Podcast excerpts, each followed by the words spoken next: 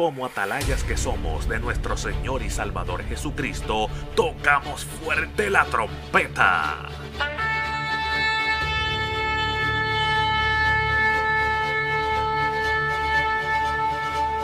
Con mensajes de alerta, somos Aplastado Podcast.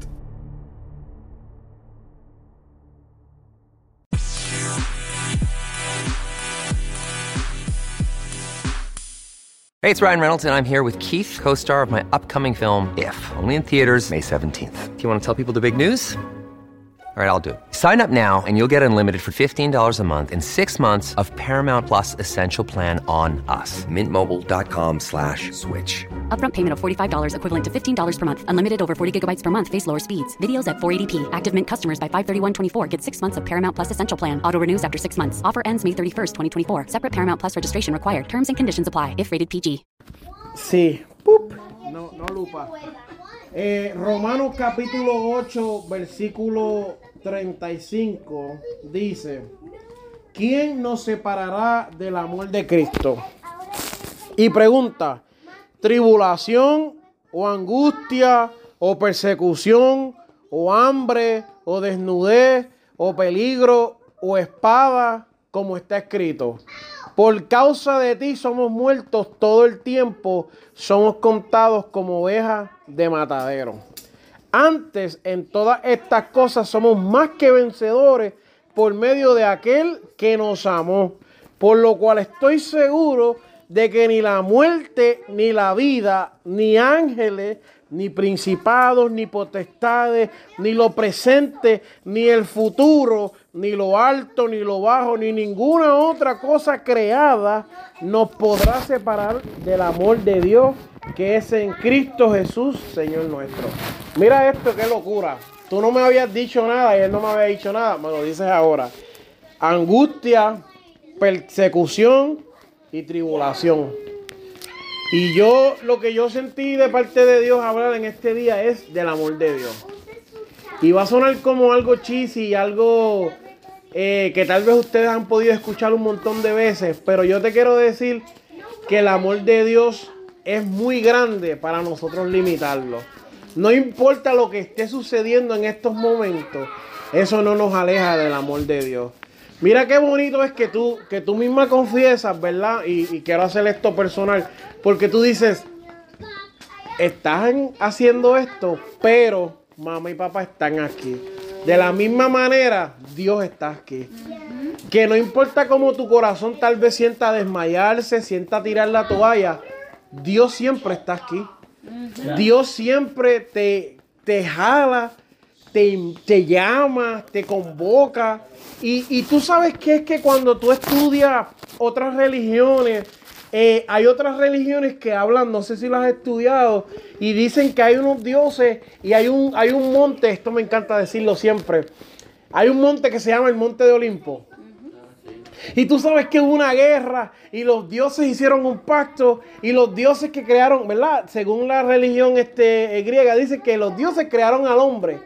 Pero en un momento se cansaron del hombre y lo abandonaron a que el hombre viviera al wipipío, como decimos en Puerto Rico. Pero cuando tú miras la religión del punto de vista de nosotros que hemos conocido a Jesús, tú sabes lo que es que Jesús vino a la cruz del Calvario para tomar tu castigo y el mío. Entonces no importa cómo tú lo pongas, cómo tú lo escribas, en qué multiplicación o en qué división tú pongas, Jesús se llevó la parte más difícil de nuestra vida. Por eso es que Él viene y te dice, mira, te amo. Pero Él le dice, te amo, que ni la vida ni la muerte puede separarte de mi amor. Ni las tribulaciones, ni lo que sucedió, ni los procesos, ni la angustia, ni el hambre, ni nada te puede separar del amor de Dios. Entonces tú te pones a pensar y tú dices, wow, la verdad que esto de, Dios es real. ¿Qué, ¿Qué clase de Dios que sabiendo que aún yo no soy perfecto y tengo imperfecciones, Él todavía me ama? Que aún sabiendo como a veces yo dudo, venía hablando por el camino una prédica que hago para la radio, hablando de la duda, que a veces yo dudo, Dios sigue amándome. Y su amor no mengua como a veces yo menguo, porque a veces yo estoy pensando, ay Dios mío, voy a pagar el carro, la casa, eh, la compra, no tengo chavo para esto. Pero Dios, pero Dios no duda. Dios no titubea como Él te ama. ¿Tú crees que nosotros podemos hacer algo para alejar a Dios? No podemos. ¿Tú crees que, tú crees que cuando Dios mira, ¿cuál es tu nombre? Jeremy. Jeremy, ¿tú crees que cuando Dios viene y Él pregunta por ahí a ver quién es Jeremy? No. Dios sabe quién es Jeremy. Y Dios no le pregunta a nadie, deme el testimonio de Jeremy. No, ya Dios sabe quién es. Y Dios te ama por quien tú eres. Él no le pregunta a nadie, Él no pide consejo. Él no pide, mira, este, ven acá, eh, Jorge, ¿qué tú opinas de Para? ¿Qué tú opinas del hermano? Dios no pide referencia para amarnos, para desvivirse, para entregarse por nosotros. Como tú estabas diciendo ahorita, Dios no le importa si tú haces una oración elaborada y mencionas a todos los santos. Él lo que quiere es una relación contigo. Dios no le importa si tú vienes y escribes y se te olvida orar por lo que vas a comer o se te olvidó orar por el almuerzo. Él lo que quiere es caminar contigo. Él no quiere que sea algo de momento. Ese amor de Dios es un amor que digo yo que asfixia. Porque Dios, Dios, ver es que cuando Dios se te tira encima, toda tu vida cambia. Cuando Dios se te tira encima, tú ves la gente que te hirió y tú dices, Acho, a mí me da tristeza porque ellos no pueden experimentar esto. Cuando tú ves esto, que tú pasas por un momento de tribulación, tú dices, esto está fuerte de verdad pero yo sé que Dios está conmigo. Y a veces nosotros confundimos lo que son momentos alegres con la verdadera felicidad, con el verdadero gozo. Entonces a veces nosotros decimos, ¿cómo estás? Estoy. Tú tienes gozo, porque en ti hay algo que las demás personas no hay. Hay un Dios real, esa salvación de que Dios nos ama. Las otras personas no lo tienen. ¿Y qué sucede? Cuando tú miras a esas personas, tal vez tienen un momento alegre porque van a, a Busch Garden o a Magic Kingdom y se tiran una foto. Y, una, eso es un momento de fotografía. Eso yo lo llamo momentos felices de Instagram. Pero en su vida, ellos no pueden ir a cocinar tranquilo y darle gracias a Dios y glorificar su nombre. Ellos no están felices, ellos no están contentos, ellos no están tranquilos en su corazón. Yo estoy seguro que cuando eso sucedió, llegó un momento en tu corazón que tú diste contra, pero es que yo sé que mi hijo es inocente y tú no tenías duda, ¿verdad que no? Así mismo es Dios. El amor de Dios no tiene duda ninguna. Eso, si tú estás certera de que tu hijo es inocente, más certera tiene que estar del amor que tiene Dios con nosotros. Si tú que eres humano, escucha bien, y tienes defectos, y tienes eh, límites, y tienes eh, tal vez eh, te falta algunos conocimientos y tú estás segura 100%, doy mi vida, que mi hijo es inocente, así mismo tú tienes que estar de segura de que un Dios que es inefable, que no cambia, que no se transforma, que Dios fue, es y será, así mismo hace Dios, que Dios nos ama. Y yo te voy a decir algo, si tú no estuvieras pasando por una prueba, una situación, una tribulación, yo te diría, preocúpate. Yo te diría, preocúpate. Pero cuando tú comienzas a ser procesado, no es para que ese amor se aleje, es para que tú te agarres de ese amor. ¿Sabes? Las situaciones que vienen a nuestra vida no son para alejarnos de Dios, son para acercarnos a Dios. Como tú dices, este, tú estás viviendo en un momento que te están sacando canas verdes. Mira, y son momentos reales. Esos momentos, nadie te puede cuestionar lo que tú estás viviendo. Pero yo tengo que decirte que tú tienes que empezar a mirar no en el momento en que tú vives, sino en lo que ya Dios ha dicho para nosotros. Porque si tú te pones a, mira, si tú te pones a sembrar hoy y tú no ves la planta, no le echas agua, no la tratas con amor es más, te voy a decir más, si tú no crees que la planta va a florecer, no la siembras. Ah, yo no voy a sembrar eso, eso no se va a dar. Ah, yo no voy a sembrar eso, no va a perder tiempo. Pero cuando tú siembras, tú sabes que hoy tú no vas a ver la planta. Mañana tú no vas a ver la planta. En una semana tú no vas a ver la planta. En un mes tú no vas a comerte el fruto de esa planta. Más sin embargo tú la siembras Y vas y todos los días le echas agua, la vas tratando, le vas dando amor. Y así mismo, mira, así mismo es el amor de Dios con nosotros. Cuando Dios viene, Él viene para cambiar. Y yo sé, tal vez suene clichoso decirte, no, tranquila, pon tu, tu esperanza en Dios. No, yo sé que hay momentos que uno dice, chacho, yo no sé ni qué hacer. Entonces, la mujer de uno lo mira a uno y los hijos lo miran a uno. Este, nosotros estamos.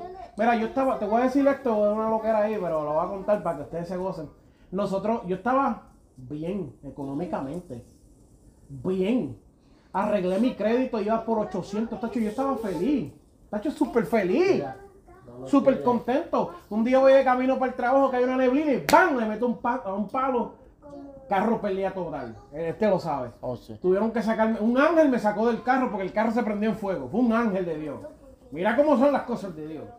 Ese ataque no era para matarme. Aunque todo el mundo creyó que yo estaba muerto, me sacan de la ambulancia muerto, me llevan para el hospital y estaba vivo. Todo el mundo se creía que eso era un ataque físico. No, era un ataque espiritual. El ataque era un ataque mental, emocional, porque detrás del choque venía un montón de cosas. Al esto suceder, mi crédito hizo. Pierdo el carro, me dan otro carro, eh, un pagaré más alto, en el trabajo me cortan las horas, un revolú, pero que mientras más tú puedas ponerlo difícil, ¿sabes? Eso, eso, un, un, un laberinto. Mientras más, más, más tú lo miras, más difícil se ponía. Y el nene mío me dice, papi, eh, eh, yo quiero, con un dinerito que yo tengo, comprar unas paletas para venderlas, ayudar en la casa. El nene mío un poquito más pendiente de esas cosas. Mano, y eso me partió el corazón y decía, Dios mío, si yo estaba bien, mano, yo estaba tranquilo, yo me pongo a hacer las cosas para ti y me salen peor. Entonces, yo entiendo en mi corazón que este es el camino correcto. Que aunque el camino se ponga difícil, aunque, aunque, aunque la finanza, aunque esté viviendo momentos de angustia, de tribulación, lo que Dios habló a mi vida se va a cumplir. Se va a cumplir y yo lo voy a ver. Y aunque ahora mismo no estoy caminando donde quiero caminar, yo no me dejo llevar por eso. Si yo me dejara llevar ahora mismo, ajá, mira para allá. El hombre dijo que era un árbol podrido, pero este ese tronco estaba más duro que el caramba. No, ellos dicen, no es un árbol podrido. Sí, hijo. Yo te voy a decir algo. No, a mí me dieron las bolsas de aire por aquí. Y yo creía que me había partido las piernas. Ajá. Me tuvieron todo el día en el hospital porque los doctores dijeron que a mí se me había, tenía sangrado Mateo. adentro, interno. Mateo. El cuello se me había lastimado. Ellos dicen que se me había roto. Un montón de lo que era. El golpe me dio, el ángel me saca, me llevan al hospital y yo salí caminando del hospital. Este me escribe, le escribe a mi esposa y yo lo llamé, mira, ya salí. El mismo día. El mismo día salí caminando del hospital. Cuando yo he visto gente que choca por menos, se le pasan otras cosas. Y Dios permitió que ese día yo saliera caminando. Entonces, sí, no entiendo una, una cosa, pero sí entiendo el amor de Dios. El amor de Dios estuvo conmigo. Me hace, se me hace, vamos a entrar a eso porque eso está profundo. Un hermano de la iglesia me dice, Víctor, eso era como, como un miércoles, ¿verdad? O un jueves. Sí, como me pasa. Eh, Dios me levantó, eso sucedió a las 4 y 50 de la mañana, 4 y 40 y algo, casi 4 y 50. Él me dice, Dios me levantó a las 3 de la mañana a interceder por ti. Yo no sé por qué. Y me dijo la hora y me dijo el día. Cuando yo caí en tiempo y se fue la hora, 30 minutos después yo choqué. Paso otro día y Dios me muestra un ángel de la muerte allí esperando. Me dijo, ese ángel te quería llevar. Yo dije que no. Yo fui el que decreté que no. Te voy a más profundo para que esto te huele la cabeza, porque ahora nos vamos a transformar aquí como los rabatucos. Cuando el tipo, yo choco, ¡pam! Pierdo el con- conocimiento. Y yo veo una luz, como un flashlight volando. Y de momento escucho mi nombre. Víctor. Víctor. En inglés. Este ángel habla inglés. Víctor. Abre la puerta. ¡Pam! Y yo estoy ahí pillado porque el guía y el dash me cayeron encima. Yo estoy pillado porque el carro era un Mitsubishi Mirage. Sí, una, una olla rosera. Una, ajá, una hatchback. Yo, yo, lo, yo lo vacilaba ¡Pam! Quedé pillado.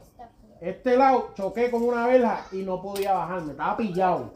Se había convertido en una lata de salchicha. Yo era la salchicha del medio.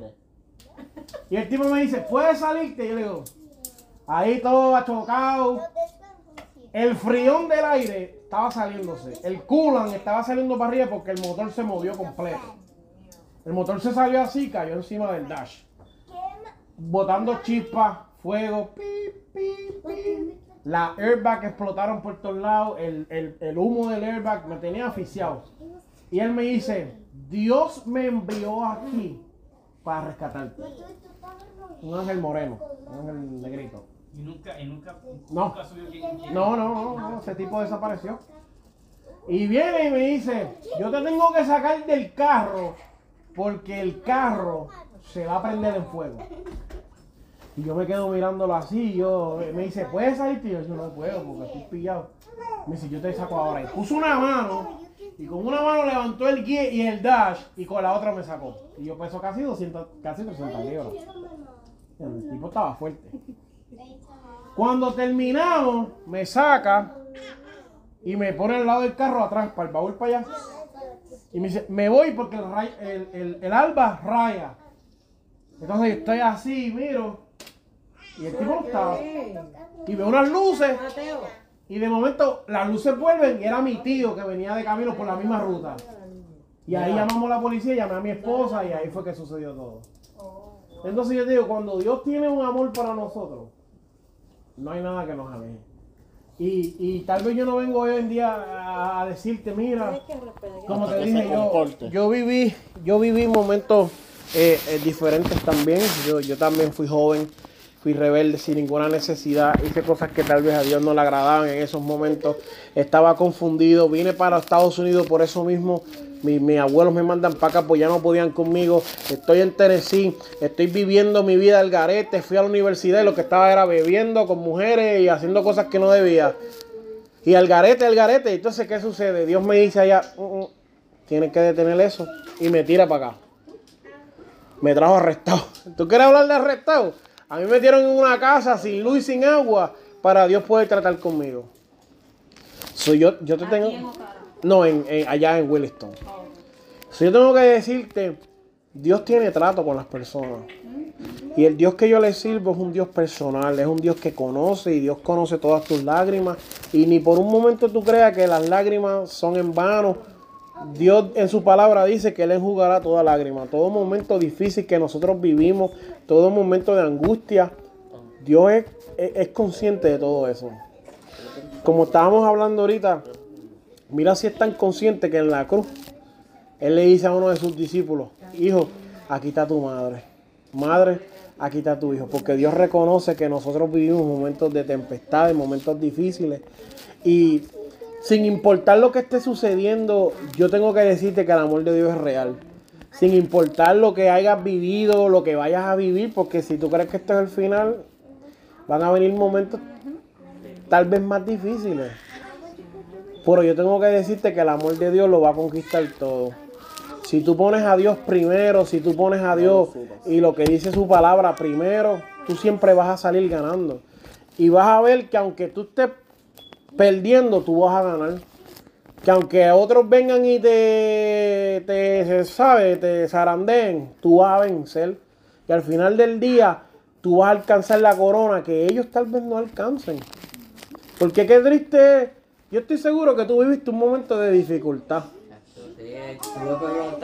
El día de yo salir, eh, me dijeron, porque te, tuve una vista y me dijeron que me tenía que ir 22, di- 22 días ahí adentro. Y yo, ¿Y cómo te pusiste? yo empecé a llorar, esto. lo Pero otro. ahora, pero ahora estás libre. Ajá, Eso es lo eh, importante, ¿verdad?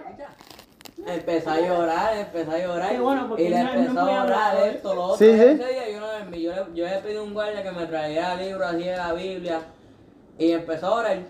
Y yo llamé a mami, el, el día después llamé a mami. Y, y mami me dice, Jeremy, yo, dime, eh, eh, mañana le va a salir esto, lo otro, un día. Yo, como que ni lloré. Como que sentí como que una paz interna, como que nunca, nunca, nunca he sentido nunca en mi vida. Como ¿Viste? Que, Y, y mira, mira eso. Tú sentiste la paz. Va, yo no sé si tú has leído a profundidad la Biblia, pero la Biblia dice que los malos al final van para un lugar y de este lugar no hay escape. Ya tú sentiste tu paz. La gente que hace el mal y no se arrepiente, la gente que hace el mal y no se arrepiente, eso a mí me da tristeza hasta de pensar lo que ellos van a vivir. Que esta vez no va a ser un, un hombre de carne y hueso que te va a llevar.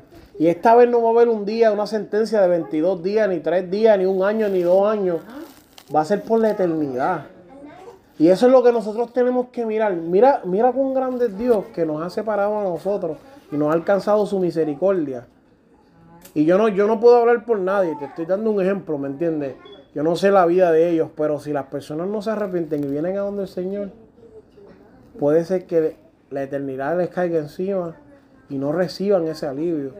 Lo más bonito aquí de la vida es vivir y que Dios te agarre y tú camines de la mano con Dios. Y que el día que tú te tengas que ir con el Señor, los ángeles que vengan a buscarte sean ángeles que te lleven al cielo. Eso es lo más bonito, eso es lo que nosotros esperamos. Por eso es que yo, bueno, a mí no me importa lo que me pasa, que me digan perro muerto. A veces la gente dice, no, pero que en la iglesia me hiciera hecho que me escupan la cara, a mí no me importa. Diez años estuve viviendo un tormento ahí para no entrar en detalle. Yo estuve ahí tranquilo. Hubieron momentos que sí me sentí mal, tú sabes, me sentía agobiado, pero confiando en Dios. Yo dije, mi recompensa es mayor y todo el mundo, pero ¿qué tú haces ahí? ¿Qué tú estás esperando? Estoy esperando Dios. Estoy esperando en Dios. El que me habló a mí, el que me dijo que volvería por mí, viene. En el momento más difícil de Job, yo no sé si ustedes han estudiado esa historia. En el momento más difícil de Job, cuando todo el mundo lo dejó, él dijo, yo sé que mi redentor vive. Yo sé que mi redentor vive y redentor es alguien que te, ¿sabes? Que te redime, que vuelve y te compra, que vuelve y te trae a donde tú perteneces, hermano. Y tú sabes que, que a veces, a veces uno tal vez se extravía, uno está pues confundido, quiere explorar la vida, pensando que uno está haciendo un bien, algo que quiero tener experiencia, metiéndose, ¿sabes? Metiéndose en problemas innecesarios. Pero hay un Dios que nos redime. Hay un Dios que no le importa cuán bajo nosotros tal vez hayamos pensado que hayamos caído. Él nos recibe para atrás.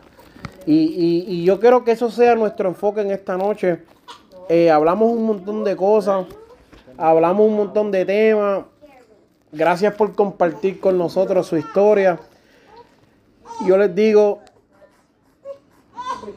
esto.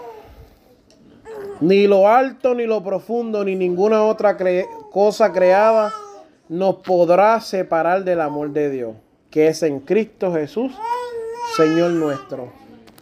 Y, y nosotros vamos a orar por ustedes, porque nosotros conocemos un Dios de poder, un Dios que, que- que cambia la situación y, y- y uno no quiere sentirse mal en su propia casa. Uno no se quiere, como tú dices, eh, a veces la gente no entiende, pero uno entiende cuando uno ve las malas vibras, uno las siente, uno dice, pero aquí hay algo que no, yo me sentía antes en libertad.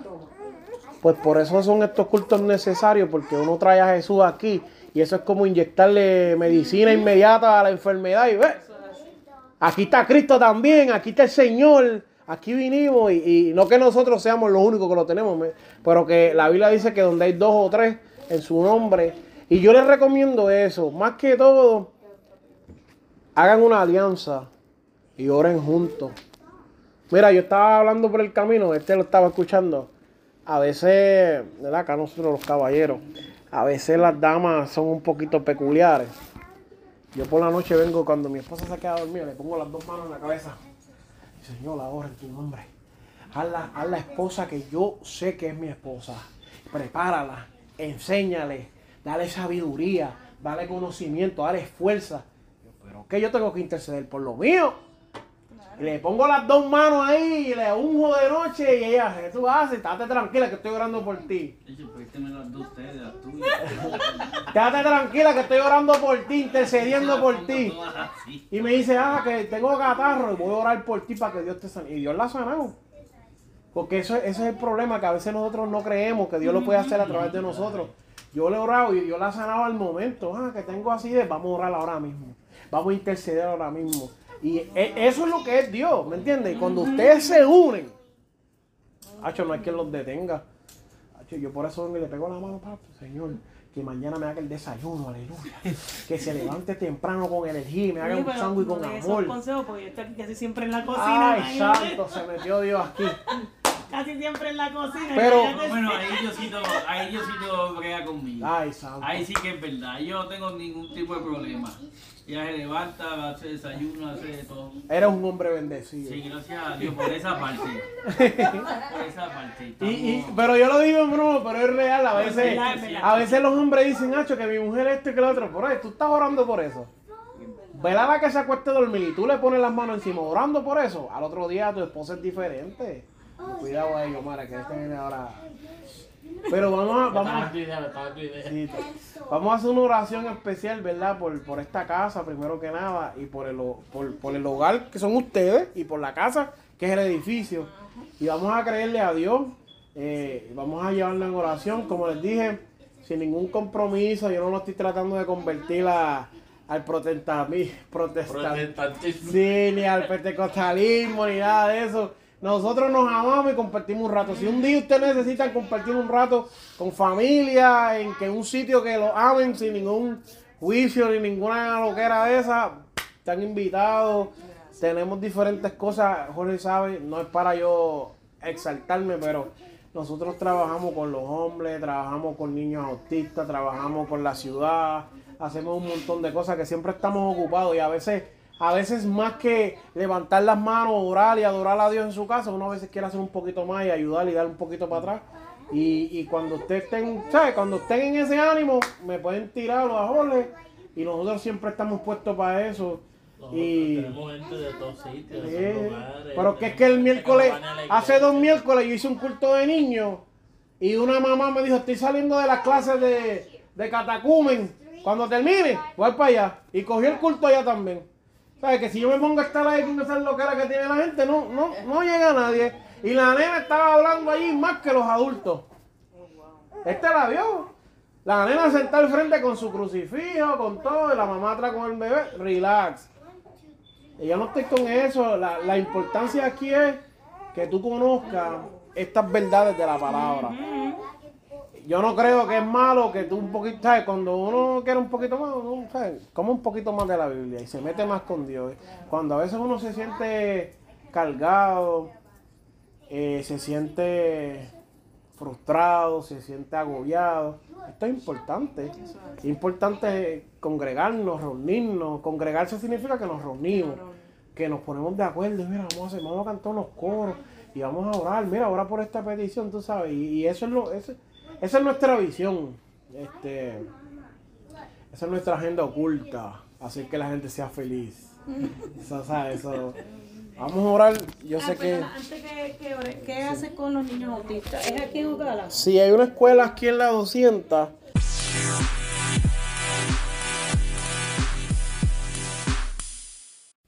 Este programa fue presentado por Aplastado Podcast, porque como atalayas que somos de nuestro Señor y Salvador Jesucristo, tocamos fuerte la trompeta.